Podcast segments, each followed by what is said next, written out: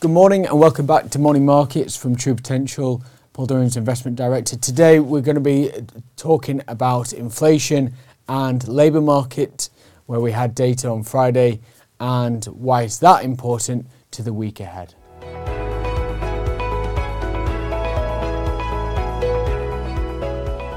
On Friday, we had the Federal Reserve, the US central bank's preferred measure of inflation, out, known as uh, personal consumption expenditure.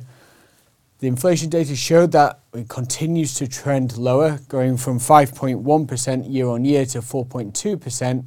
When we strip out the more volatile components of food and energy, we also saw that trend uh, lower, albeit uh, slightly slower than expected, going from 4.7 to 4.6% year on year. The good news is that inflation is trending lower, but the, the challenge is that it's somewhat slower than what the market is expecting. Also important is on the labour market front is, and that's important because a tight labour market pushes up wages and that risks inflation being higher uh, for longer. This week, we'll get a lot of data on the labour front with job openings, non farm payrolls, the unemployment rate, and also wage data. So we'll keep you up to date through the course of the week. On Friday, we had the US Employment Cost Index, which really measures the change in costs for keeping workers employed, and it's really a good measure for understanding how tight the labour market and how, what's that impact having on prices. Like June last year, we saw this measured peak at 5.1%.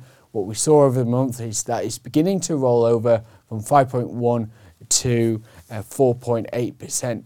However, this, this still remains relatively high and inconsistent with the inflation target of 2%. Why does this all matter? Well, the Federal Reserve has had an inflation problem that it's been trying to tackle by putting up interest rates aggressively over the last 12 months. Inflation is heading down, but it's somewhat stickier than expected. If we continue to see inflation trend lower, then, or perhaps at a faster rate, then it should mean that the Federal Reserve is close to uh, peaking in interest rates.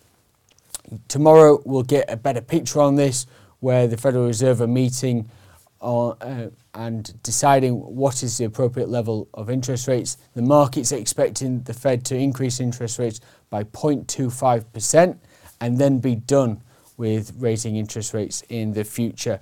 So we'll be looking out for comments on the inflation picture, the growth picture, and the labour market environment, as well as how they're assessing credit standards within the banking sector. That's everything from us today. Thank you for listening, and we'll see you tomorrow.